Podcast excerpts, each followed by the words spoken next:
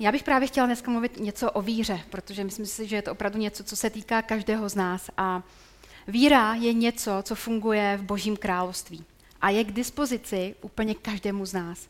A pokud chceme, tak, eh, tak prostě tady v té oblasti můžeme růst a neustále se učit něco nového. A já bych chtěla na začátek přečíst eh, jeden příběh. Bude to z Lukáše ze 7. kapitoly. A tím příběhem bych se pak trošku chtěla více zabývat. Takže je to, je to zajímavý příběh eh, Lukáš 7 od prvního verše. Když to všechno svým posluchačům pověděl, odešel do Kafarnaum. Tam měl jeden setník otroka, na němž mu velmi záleželo, ale ten byl na smrt nemocen. Když setník uslyšel o Ježíšovi, poslal k němu židovské starší a žádal ho, aby přišel a zachránil život jeho otroka. Ti přišli k Ježíšovi a snažně ho prosili, je hoden, abys mu to udělal, neboť miluje náš národ, i synagogu nám vystavěl. Ježíš šel s nimi. A když už byl nedaleko jeho domu, poslal k němu setník své přátele se vzkazem, pane, neobtěžuj se, vždyť nejsem hoden, aby vstoupil pod mou střechu. Proto jsem se ani neodvážil k tobě přijít, ale dej rozkaz a můj sluha bude zdrav. Vždyť i já podléhám rozkazům a vojákům rozkazuji. Řeknuli některému jdi, tak jde. Jinému pojď sem, tak přijde. A svému otroku udělej to a udělá to. Když to Ježíš uslyšel, podivil se, obrátil se k zástupu, který ho následoval a řekl, pravím vám, že tak velikou víru jsem nenalezl ani v Izraeli. Když se poslové navrátili do Setníkova domu, nalezli toho otroka zdravého. Tohle to si myslím, že je neuvěřitelný příběh. Je to nádherný příběh a mi se strašně moc líbí. A myslím si, že v něm jsou nějaké myšlenky o víře, které, které jsou velice zajímavé a chtěla bych dneska trošku na ně podívat. Podíváme se na, na ten příběh od začátku. Když jsem četla vůbec tu první větu, tam bylo napsáno, že když to všechno svým posluchačům pověděl, odešel do Kafarnaumu. Co vlastně jim tam Ježíš říkal? Co všechno jim pověděl? Co to znamená? Ježíš právě dokončil svoje pravděpodobně jedno z největších kázání, kdy kázal nahoře, a, nebo je to jeho pravděpodobně jedno z největších kázání vůbec, které čteme, čteme v Novém zákoně, zákoně. A Ježíš tehdy vlastně představil a mluvil k lidem o tom, co jsou klíče Božího království. A pak se tady píše, že když jim to všechno řekl, takže odešel, odešel do Kafarnaum. Co bylo Kafarnaum? Tady to bylo místo, nebo v podstatě by se mohli říct, že to byla taková centrála Ježíšovy služby. Tam on se vrátil. A Kafarnaum to bylo město, které leželo na severozápadě od Galilejského jezera. A bylo to, bylo to, myslím, že skvělé místo právě pro jeho službu. Protože to město to bylo centrem veškerého cestování, bylo to centrem obchodů, bylo tam prostě mnoho lidí, bylo to centrem obchodních cest, byl tam rozvinutý rybí průmysl, prostě všechny další odvětví. A prostě, když jste chtěli být někde, tak to bylo město Kafarnom, protože tam bylo prostě úplně všechno. A zvlášť potom, když jste chtěli mít nějaký vliv na lidi, pokud jste chtěli mít vliv na nějakou tu kulturu, ve které žijete, tak to bylo přesně místo, kde jste, kde jste chtěli být. A Ježíš se vrací právě do Kafarnoum. Ale ještě tam úplně nedošel a čteme v tom příběhu dál, že tam měl jeden setník otroka. Kdo to byl ten setník? Tady u toho člověka se chviličku zastavíme, protože je to strašně zajímavá osoba. Víte, Izrael v té době byl pod římskou nadvládou. A setník to byl v podstatě někdo, kdo byl jakoby takovým kapitánem nebo nějakým generálem vlastně, uh, vlastně té celé armády. A ta armáda možná to bylo kolem 100 lidí, kteří vlastně byli v tom daném městě. A ti setníci ti byli vždycky ustanovováni do těch městeček, do těch vesnic v tom daném regionu a měli tam dělat takové dvě v podstatě základní věci. Měli se starat o pokoj a pořádek, dolížet na takový ten klid v tom městě. A druhá věc, kterou měli dělat, tak to bylo to, že měli vybírat daně. Ale myslím si, že nikomu, kdo žil v těch městech, se nelíbilo úplně až tak, že tam prostě je nějaký cizinec a zvlášť, zvlášť ještě, že má vybírat prostě daně od těch místních lidí. Takže v podstatě tady ti lidé, oni nebyli moc oblíbení. Ti židé je neměli prostě moc rádi. Takže to je za pozadí toho příběhu. A dál jsme tam četli, že tam měl jeden setník otroka, na němž mu velice záleželo ten byl na smrt nemocen. Tady ten setník, o kterém jsem mluvila, tak on, on měl nějakého sluhu, nějakého otroka. V dnešní době samozřejmě otrokářství není legální, ale v té době to bylo úplně něco normálního. Byl to prostě nějaký chlapec, nějaký kluk, prostě, který byl sluhou a, a v podstatě dělal všechno, co, co prostě ten setník mu řekl, aby udělal. A myslím si, že na tomhle tom nebylo vůbec nic neo, neobvyklého, ale byla na tom taky jedna taková zajímavá věc, že vlastně o tom setníkovi je napsáno, že jemu na tom sluhovi záleželo. A to je strašně zajímavý, protože sluha nebo otrok to byl někdo, kdo prostě přišel, vykonal svou práci, odešel. Kdo prostě pracoval pro někoho, když náhodou onemocněl nebo umřel, tak prostě byl odstraněný a velice snadno ho nahradil někdo jiný. Ale tady je strašně zajímavý to, že ten setník, o něm je napsáno, že on, on měl rád, jemu záleželo na tom jeho sluhovi, na tom, na tom jeho otrokovi. A proč si ho ten setník tak vážil? Je to, je to velice zajímavé. Tam je dál napsáno, že když setník uslyšel o Ježíšovi, poslal k němu židovské starší a žádal ho, aby přišel a zachránil život jeho otroka. Ti přišli k Ježíšovi a snažně ho prosili, je hoden, abys mu to udělal. Takže tady je, tady je zřejmé, že se děje fakt něco zvláštního, něco velice neobvyklého, že dokonce ti židovští starší, kteří neměli v lásce prostě ty setníky nebo toho setníka, tak oni jdou za Ježíšem a, a říkají Ježíši, on je hoden, abys mu to udělal, neboť miluje náš národ, i synagogu nám vystavil. Víte, jak často se stalo, že někdo jiný než žid nechal postavit synagogu? To je další velice zajímavá věc. Není to úplně normální. A tak Ježíš šel s nimi a když už byl nedaleko jeho domu, poslal k němu setník své přátele se vzkazem, pane, neobtěžuj se, vždyť nejsem hoden, aby vstoupil pod mou střechu.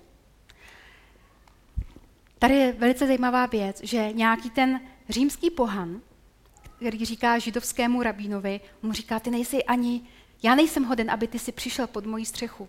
V podstatě to by mělo být něco úplně obráceného. Vlastně ten, ten setník, ten římský setník, by prostě si mohl sám o sobě myslet, že on má prostě tu větší moc, on má prostě, on patří do té římské elity, která má nadvládu nad tím místním obyvatelem. Ale já si myslím, že ten setník, on něčemu důležitému porozuměl ohledně Ježíše. On prostě tam viděl ještě něco jiného, co ostatní lidé neviděli. A on mu říká, prosím tě, ty, ani, já, já nejsem hoden, aby si přišel, aby si vstoupil do mého domu, aby si přišel do, pod mou střechu. On říká, proto jsem se ani neodvážil k tobě přijít, ale dej rozkaz a můj sluha bude zdrav. Vždyť i já podléhám rozkazům a vojákům rozkazuji. Uh, a tak dále. A když to Ježíš uslyšel, podívil se, obrátil se k zástupu, který ho následoval a řekl, pravím vám, že tak velikou víru jsem nenalezl ani v Izraeli. Víte, myslím si, že tady se můžeme skutečně naučit něco o té víře tady toho setníka, toho římského občana, toho pohana. A víme, že ta jeho situace byla opravdu velice zvláštní. Víme o něm, že měl opravdu soucit eh, se svým sluhou. Prostě čteme o něm, že mu na něm záleželo. Dál taky víme, že to byl štědrý člověk, protože nechal postavit tu synagogu pro ty židovské obyvatele, aby měli místo, kde můžou uctívat. A dokonce myslím si, že ten člověk byl, ten setník byl velice pokorný, protože on najednou, on najednou při tom všem, co prostě tam je s Ježíšem všem, tak on mu říká, já ale nejsem ani hoden, protože vím, kdo jsi. O nějakým prostě způsobem ve svém nitru, ve svém srdci, ve svém duchu, on poznal, že ten Ježíš je opravdu někdo jiný, že je něčím výjimečný. A na tom prostě něco bylo. A Bible nám potom říká, že Ježíš se v tu chvíli zastavil, otočil se k zástupům a říká, že nikdy neviděl tak velikou víru. On právě dokončil to své největší kázání, kázání nahoře. Hodně cestoval, prostě eh, projevil se nebo dělal hodně zázraků, mnoho uzdravení se skrze něj odehrál a tak dále. Ale on v tuhle tu chvíli, tady po téhle zkušenosti, on se zastavuje, otáčí se prostě k tomu zástupu a říká, já jsem neviděl tak velikou víru v celém Izraeli. A je o něm napsáno, že se Ježíš podivil. Ježíš se podivil. A v řečtině tohle slovo, nebo tady ten výraz znamená, že byl ohromen, že byl uchvácen, že byl v údivu. On prostě byl v úžasu. Ježíš byl v úžasu. A víte, jaká to musela být víra, že dokázala překvapit a ohromit samotného Boha? Jak my můžeme ohromit našeho Boha? Jak ty můžeš ohromit svou vírou tvého Boha? Bůh, který prostě zná všechno, který je všudy přítomný, vševědoucí, prostě všemohoucí. Víte, já si myslím, že tady je určitá, určitá víra, která tohle to prostě v Bohu způsobí, že on se podiví, že on je ohromený prostě vírou Vírou, když vidí prostě to v tobě, když to v někom vidí, takovou obrovskou víru. A myslím si, že i dneska prostě pán Bůh hledá generaci lidí, hledá člověka, jehož víra by ho takhle ohromila. Jehož víra by způsobila to, že, že prostě, jak je tady napsáno o něm, že on se podivil, on byl v úžasu nad tím, jakou víru měl ten setník. Víte, tohle slovo ohromit nebo podivit se v řečtině se v Bibli objevuje 43krát, ale pouze dvakrát je tady to slovo zmíněno v kontextu s Ježíšem. Jsou pouze dvě situace v Novém zákoně, kde je tady ten termín použitý a kde, kde je napsáno o tom, že se Ježíš podivil. A oba dva případy jsou spojené v podstatě s vírou. Poprvé se Ježíš podivil nad vírou toho setníka a potom se stal zázrak, že ten jeho sluha byl uzdravený. A druhý případ, na něj se taky podíváme, o něm je napsáno v Markovi v 6. kapitole. A já, já zase přečtu pár veršů. Vyšel od tamtud a šel do svého domova, šel do Nazareta. Učedníci šli s ním. Když přišla sobota, počal učit v synagoze. Mnoho lidí ho poslouchalo a v úžasu říkali, odkud to ten člověk má, jaká je to moudrost, jež mu byla dána a jak mocné činy se dějí jeho rukama. Ti lidé prostě byli překvapení jeho jednáním. Kamkoliv šli, vždycky byli přemoženi a překvapení, ohromení tím, prostě, co Ježíš dělal. Byli ohromení jeho mocí. Mocí prostě uzdravovat, mocí vymítat démony, mocí prostě dělat další zázraky a divy.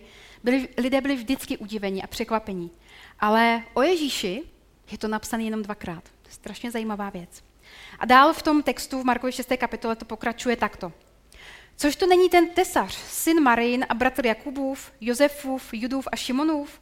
A nejsou jeho sestry tady u nás? A byl jim kamenem úrazu. A to jim Ježíš řekl, prorok není bez cti, leda ve své vlasti, u svých příbuzných a ve svém domě. A teď dobře poslouchejte. A nemohl tam učinit žádný mocný čin, jen na několik málo nemocných vložil ruce a uzdravil je. A podivil se jejich nevěře. Takže pouze dvakrát čteme v Bibli o tom, že se Ježíš podivil. Vždycky je to v kontextu víry. Poprvé se podivil nad vírou setníka a stal se zázrak. Po druhé se podivil nad nevírou, anebo možná nedostatkem víry mezi lidmi, kteří ho tak dobře znali. A on tam nemohl učinit žádný zázrak. Víte, myslím si, že to, že nám něco známe, nebo něco, co tak dobře známe, často bývá velice nebezpečné. Nazaret, to bylo jeho domovské město, to bylo nebezpečné místo, protože tam byli lidé, kteří s ním vyrůstali. Byla tam jeho rodina, byla tam jeho matka, byli tam jeho sourozenci. A čteme tam o tom, že, že prostě tady ten všemocný, všemohoucí Bůh, když byl tam v tom místě, tak on tam nemohl učinit žádný zázrak. A zajímalo by mě, jestli často pro Boha není nejtěžší možná učinit nějaký zázrak právě v církvi, mezi lidmi, kteří v podstatě Boha jakože nejvíce znají. Možná chodíme do církve, chválíme ho, modlíme se, známe ho, ale není někdy naše víra tak omezená, tak nedostatečná, možná tak malá, že prostě Pán Bůh mezi námi ani ten zázrak nemůže udělat, nebo skrze nás. Takže to, co často známe, může být nejvíce nebezpečné nebo největší překážkou v tom, aby Pán Bůh mohl udělat nějaký zázrak. Ale já věřím tomu, že my chceme být místem, že vy tady chcete být místem, kde Pán Bůh bude dělat zázraky, kde, kde prostě se bude podivovat nad vírou, kterou vy tady máte, kterou máte každý z vás, aby prostě mohl dělat ještě větší věci, než které doteďka dělal. Víte, uh, já jsem, uh, bylo to myslím, že na podzim minulý rok, uh, náš syn Oliver, ten prostřední, který tady běhá, který má ty vlasy furt do čela, což mě tak strašně štve a nic tím neudělám, protože prostě se mu to líbí. On byl, on byl nemocný a měl prostě angínu a bylo to tak nějaký náročnější období a prostě byl po nemoci, začal chodit do školy a pak z ničeho nic znova prostě najednou večer, že ho bolí v krku a druhý den ráno prostě vstal a skoro brečel, jak strašně ho bolí v krku a jsem si říkala, jde mane, zase prostě další kolečko, nebo co bude. Do toho, protože hraje fotbal, tak se strašně těšil, že konečně půjde na trénink, protože je čekal nějaký důležitý zápas. A samozřejmě já jsem prostě klasicky ho nahnala do postele, ještě jsem potřebovala někam odjet. Uh, Tomáš, manžel, taky nebyl doma. Říkám, prostě zalezeš do postele, budeš ležet celý dopoledne, než já se prostě vrátím. A úplně, musím říct, že mi to docela tehdy rozhodilo. A prostě takže on zůstal doma. Já jsem se pak nějak popolední vrátila a šla jsem se podívat, on pořád byl v posteli. Vedle postele měl otevřenou Bibli. A tak mě to docela překvapilo. Tak říkám, ty, co tady dělal celou dobu? No, že ležel, že ležel a že si četl z Bible, že se modlil a že prostě věří, že bude prostě zdravý a že na ten trénink prostě odpoledne může jít. Tak jsem se zarazila a jsem jako, já jsem vůbec nevěděla, jak mám reagovat, protože můj mateřský nějaký rozum mi prostě říkal, jako zůstaneš doma, nikam nejdeš prostě musí se vyléčit, ať prostě jsi co nejdřív fit. Ale najednou on mi říká, že prostě se modlil, že prostě věří, že bude zdravý a že to prostě bude dobrý. Tak a co teď s ním udělat, že jo? Tak tehdy vyloženě jsem prostě musela dát opravdu bokem prostě to svoje logické odůvodnění a, a to, jak prostě bych to udělala. A úplně jsem se prostě musela spolehnout na to, že prostě budu důvěřovat Bohu, že on to opravdu má ve svých rukách. A Tehdy jsem mu na ten trénink prostě poslala, prostě chtěl jít, šel a on byl zdravý, všechno proběhlo v pořádku a prostě krk a všechno prostě bylo v, bylo v pohodě. A já tehdy prostě jsem si říkala, wow, já věřím tomu, že on, on opravdu věřil a modlil se a chtěl prostě, aby byl zdravý a že to prostě pán Bůh udělal. A on mi to sám tehdy pak říkal, že, že to bylo velký svědectví pro něj, že, že Bůh ho uzdravil a že mohl dál normálně fungovat. Takže víra zajímavým způsobem funguje. A myslím si, že je to určitým způsobem taková i měna nebes. Prostě je to měna nebeského království, tak, jak prostě funguje Pán Bůh, tak, jak on funguje, ty jeho principy. A já bych se chtěla dál podívat eh, ještě do Marka do 11. kapitoly. Tady je napsáno, že Ježíš jim, 11. kapitola 22. verš. Ježíš jim odpověděl, mějte víru v Boha. Amen, pravím vám, že kdo řekne této hoře, zdvihni se a vrhni se do moře a nebude pochybovat, ale bude věřit, že se stane, co říká, bude to mít. Proto vám pravím, věřte, že všecko, oč v modlitbě prosíte, je vám dáno a budete to mít. Myslím si, že to je zase místo, kde Ježíš učí své učedníky o duchu, o, o duchu víry, o moci, která je prostě v našem Bohu. A když my vložíme svoji víru v Boha, tak uh, potom není nic nemožné. Prostě všechno je možné, všechno je možné pro Boha. A víte, každý, každý z nás když ráno vstáváme, tak se budíme možná na základě toho, jak jsme se vyspali. Když se někdo vyspí dobře, tak má takový radostný den. Někdo je tím hodně ovlivněný. Jo? Někdy se vyspíte špatně, tak prostě máte pocit, že celý den je tím nějak ovlivněný. A každý z nás, my většinou žijeme prostě, nebo někteří lidé žijí opravdu na základě nějakých svých pocitů, na základě emocí. A emoce jsou věci, které opravdu ovládají naše životy. Náš, někdy náš život je opravdu ovládán pouze emocemi. Víte, někteří lidé se ráno probudí a žijí ten svůj den možná na základě nějakého svého intelektu. Jsou lidé, kteří jsou nastavení tak, že prostě ráno vstanou a takhle to všechno mají prostě naplánovaný, všechno to prostě běží jako na drátku a žijí prostě ten svůj život na základě nějakého prostě plánu, na základě nějakého, eh, nějakého předvídání a něco na, na základě prostě nějakého intelektu.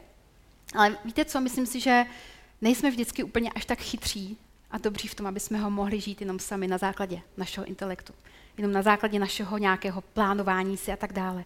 Myslím si, že k tomu opravdu potřebujeme ještě někoho dalšího. Jsou další lidé, kteří, kteří když se ráno probudí a vstanou, tak žijí svůj den za dnem, možná na základě nějakého zranění nebo nějaké bolesti, kterou si nesou z minulosti nebo z toho, co se prostě jim odehrálo, nebo co se vám možná stalo, co, co, co prostě jste prožili, něco, nějaká bolest a tak dále, možná nějaký neúspěch. A možná i dneska ráno jste se někdo tak probudil a procházíte tím dnem a říkáte si, ať udělám, co udělám, stejně prostě mi někdo někde zase ublíží, nebo něco se mi stane, nebo někdo mi zraní, někdo mě odmítne, nebo něco takového. Ale já chci dneska každému z vás říct to, že Pán Bůh vás nesmírně miluje. Pán Bůh každého z vás nesmírně miluje a že o tobě přemýšlí dobře a má, má pro tebe naplánované ty nejlepší věci. Nejlepší věci má pro tvůj život. Má pro tebe naději, má pro tebe budoucnost, má pro tebe prostě plán a věci, které jsou dobré. které, ze kterých můžeš mít prostě radost a který, který pro tebe Pán Bůh připravil. A někdy, myslím si, že se potřebujeme zbavit někdy těch věcí, které se někdy staly v minulosti, dát je úplně pryč a, a začít žít život jiným způsobem. Víte, někteří lidé možná ráno vstanou a žijou na základě nějakého strachu. Jsou otroky strachu. Žijí v otroctví strachu. A to také není něco, co prostě Pán Bůh pro tebe zamýšlí. On nechce, aby si žil v otroctví čehokoliv. A jak, jakým způsobem můžeme v podstatě budovat nebo rozvíjet ten, ten náš život, kdy, kdy prostě uvidíme, že budeme mít víru, která poroste a která, která nějakým způsobem bude opravdu těšit Boha, že, že, že pak o tobě nakonec řekne, wow, to je víra, že se podíví na tou tvojí vírou, že bude prostě ohromený tvou vírou. Mám tady takové tři myšlenky, které bych ještě ráda zmínila. Víra, která vidí. Myslím si, že všichni samozřejmě máme naše fyzické oči, ale Pán Bůh každému z nás, kdo jsme mu dali svůj život, kdo žijeme život s Bohem, tak nám dává ještě, ještě uh, oči duchovní, nebo oči víry. A nemyslím si, že naším cílem tady na zemi je, aby jsme používali pouze ty fyzické oči, které které prostě vidí jenom do určité vzdálenosti a vidí jenom určité věci, ale Pán Bůh chce, aby jsme všichni používali oči, oči víry. Protože oči víry to je něco, kdy vidíme až za nějaký horizont, až za to, co není těma fyzickýma očima vidět. A my tohle potřebujeme se naučit dělat v našich životech. Používat ty oči víry. Nevidět jenom to, co vidím těma fyzickýma očima. A tady bych vám ráda u toho řekla jedno takové svědectví. Eh, je to, už, je to už hodně dávno, já jsem tehdy byla ještě malá a je to v podstatě svědectví v podstatě o jedné ženě, která, nebo, byla to moje, nebo je to moje maminka v podstatě. A myslím si, že to je taková obrovská žena víry. A já, když jsem byla malá, tak jsem hodně byla nemocná, trpěla jsem astmatem a alergiema a různýma prostě takovýma nemocema a uh, rodiče mi prostě vždycky říkali, že byl zázrak, že mě stihli dovést někde do nemocnice, protože prostě už jsem byla modrá, nemohla jsem dejchat a na poslední chvíli prostě mě vždycky zach- mě nějak nahodili zpátky na dýchání a tak. Samozřejmě ta, uh, ta lékařská péče v té době byla trošku jiná, než je dneska, na jiné úrovni. Nicméně tohle, co se táhlo mým životem několik let a modlilo se za mě spoustu lidí, prostě vedoucí, pastoři, prostě rodiče, mnoho lidí se za mě modlilo, ale nikdy nic nepomohlo nebo nepomohlo. Prostě se zdálo, že nic nepomáhá. Prostě lékaři nás pustili, aby jsme jeli eh, k moři, prostě kde eh, ten mořský vzduch prostě by mohl nějakým způsobem taky pomoct a tak. Ale v podstatě nic nefungovalo. A až jednou eh, zase bylo to léto, si pamatuju, že jsme byli někde u naší tety někde v Brně na prázdninách a mě tam znova chytl nějaký ten záchvat a mamka se tam se mnou tehdy modlila a najednou si myslím, že ona, ona uviděla něco těma svýma duchovníma očima, očima víry. Že neviděla jenom tu, eh, těma fyzickýma, tu moji, tu moji bezmoc a možná jejich bezmoc, ale ona najednou, ona se se mnou začala znova bavit a ona říkala, já si myslím, že možná dneska je ten čas, když ty by si vydala svůj život Bohu, tak věřím tomu, že Pán Bůh může udělat zázrak a že tě může uzdravit. A myslím si, že když mi tohle tehdy řekla, že musela mít hodně víry na to říct tuhle tu věc, protože nevím, co by se stalo, kdyby se nestal ten zázrak. A mě tehdy bylo asi 8 let, eh, to bylo v té době, a já jsem tehdy, eh, tehdy vlastně jsme si víc tam nějak povídali, ona mi vysvětlovala znova, co to znamená dát svůj život Bohu, co pro mě Ježíš udělal, a nejenom pro mě, ale pro každýho, každýho z nás, že on položil svůj život za mě, za moje nemoci, za, za všechno. A já jsem tehdy jsem se rozhodla, že chci odevzdat svůj život Bohu, že ho, že ho chci dát Ježíši. A tak jsme se tam spolu modlili a já od té doby jsem nikdy neměla problém s astmatem, všechny alergie zmizely a vlastně od té doby jsem prostě byla kompletně zdravý člověk. Takže to je, to je velká věc a já, když o tom přemýšlím, tak uh, obdivuju tu moji maminku, že, že prostě tohle to dokázala říct a že mě k tomu vedla, protože nevím, jestli já bych měla dostatek víry tohle to říct, možná svým dětem, protože možná někde bych měla nějakou pochybu o tom, jestli opravdu Pán Bůh je schopný to udělat. Ale jsem byla vděčná za to, že ona, ona viděla těma očima víry, udělala to a stala se zázrak. Takže používejme, používejme oči víry. Dívejme se nejenom těma fyzickýma očima. Druhá věc o víře je ta, že víra je ta, která promlouvá. Ježíš řekl, mluv k této hoře a řekni jí, zdvihni se a vrhni se do moře. A když nebudeš mít pochyb ve svém srdci, to, co řekneš, to je to, co dostaneš. Víte, v našich slovech je obrovská moc. Ve vašich slovech je obrovská moc. A v přísloví v 18. kapitole 21. verši je napsáno, že v moci jazyka je život i smrt. Kdo ho rád používá, nají se jeho plodů. A myslím si, že je to o nás, na našich rozhodnutích, jakým způsobem budeme používat náš život, eh, na, náš jazyk. Jaká slova budeme používat. Jestli budeme mluvit slova, která přináší život, anebo jestli budeme používat slova, která přináší smrt. Naše slova jsou skutečně velice mocná. A myslím si, že, že to funguje jako taková matematická rovnice. Naše slova jsou velice mocná, to je jedna věc. A druhá věc je, že Boží slovo je velice mocné. Bůh svým slovem stvořil celý svět. A pokud my dokážeme skombinovat tady ty dvě, ty dvě věci, ty dvě části té rovnice, naše slova, Boží slovo, tak si myslím, že vzniká ohromná, ohromný prostor pro víru, kdy se může stát zázrak. A to je to, co Pán Bůh chce, aby jsme dělali. Aby jsme spolu s ním spolupracovali. Aby jsme mluvili, aby jsme provlouvali ve víře ty věci, které očekáváme, které možná vidíme těma našima duchovníma očima, těma očima víry. A potom vzniká obrovský prostor pro to, aby naše víra mohla vyrůst, aby se stal, aby se stal zázrak. Pak tam je napsáno dál, že o cokoliv budete prosit, tak se vám prostě stane. Takže víra, která vidí, víra, která mluví. A poslední věc, třetí věc, víra, která pevně stojí. Myslím si, že úroveň naší víry skutečně můžeme pozvednout tady těmi třemi způsoby. Když budeme vidět, když budeme mluvit a když budeme prostě stát. No to zní strašně tak jako zvláštně teďkom, ale víte, my někdy se prostě potřebujeme postavit a bojovat za ty věci, které nám Pán Bůh zaslíbil. Nebo za ty věci, které prostě vidíme. Možná nějakou vizi, kterou nám dal, nějaký sen, který nám dal. Potřebujeme se prostě postavit a bojovat za ty věci. A Bible říká, že, a všichni to víme, že tady na té zemi není jenom všemocný Bůh, ale tady taky Satan, který přišel a přichází jenom, aby kradl, aby zabíjel a aby ničil. A Pavel, ten píše v Efeským 6. kapitole, eh, že se máme, tam je napsáno, tak bratří, svou sílu hledejte u pána u jeho veliké, v jeho veliké moci. Oblečte plnou boží zbroj, abyste mohli odolat ďáblovým vodům. Nevedeme svůj boj proti lidským nepřátelům. Víte, možná někdy v životě se trošku i zaměřujeme na ty nesprávné nepřátele. Někdy máme pocit, že, že možná naše rodina je ten náš nepřítel, nebo můj manžel je můj nepřítel, nebo můj šéf v práci je můj nepřítel. Ale to nejsou, to nejsou ti skuteční nepřátelé. Tím jediným nepřítelem v našem životě je prostě Satan, který se snaží přicházet do našich myšlenek, do našeho okolí, možná do, našich, eh, do našeho prostě prostředí a chce jenom zabíjet, krást a ničit. A my se máme postavit proti němu a bojovat, bojovat, eh, bojovat prostě za ty věci, které Bůh, Bůh nám předkládá, který nám dává. A tak já bych vás chtěla prostě na závěr pozbudit k tomu, abyste, abyste usilovali o to, aby vaše víra rostla. Aby, aby Ježíš prostě jednou k vám nepřišel, nebo Pán Bůh nepřišel a neřekl, víš, ten nedostatek nebo málo víry. Proč si tehdy neudělal ten další krok? Ale pojďme prostě přemýšlet o tom, jak můžeme každý z nás rozvíjet a budovat, posilovat tu víru takovým způsobem, aby jednou prostě Ježíš za tebou přišel a řekl ti, wow, já jsem se podivil a byl jsem ohromený tou vírou, kterou si měl, protože tehdy si dokázal rozhýbat prostě okolí a společně se mohli prostě posunout okolnosti, možná vztahy, možná, možná prostě prostředí, ve kterém jsme byli, nebo práci, nebo cokoliv, prostě někam dál na úplně novou úroveň a mohl si zažít zázraky ve svém životě.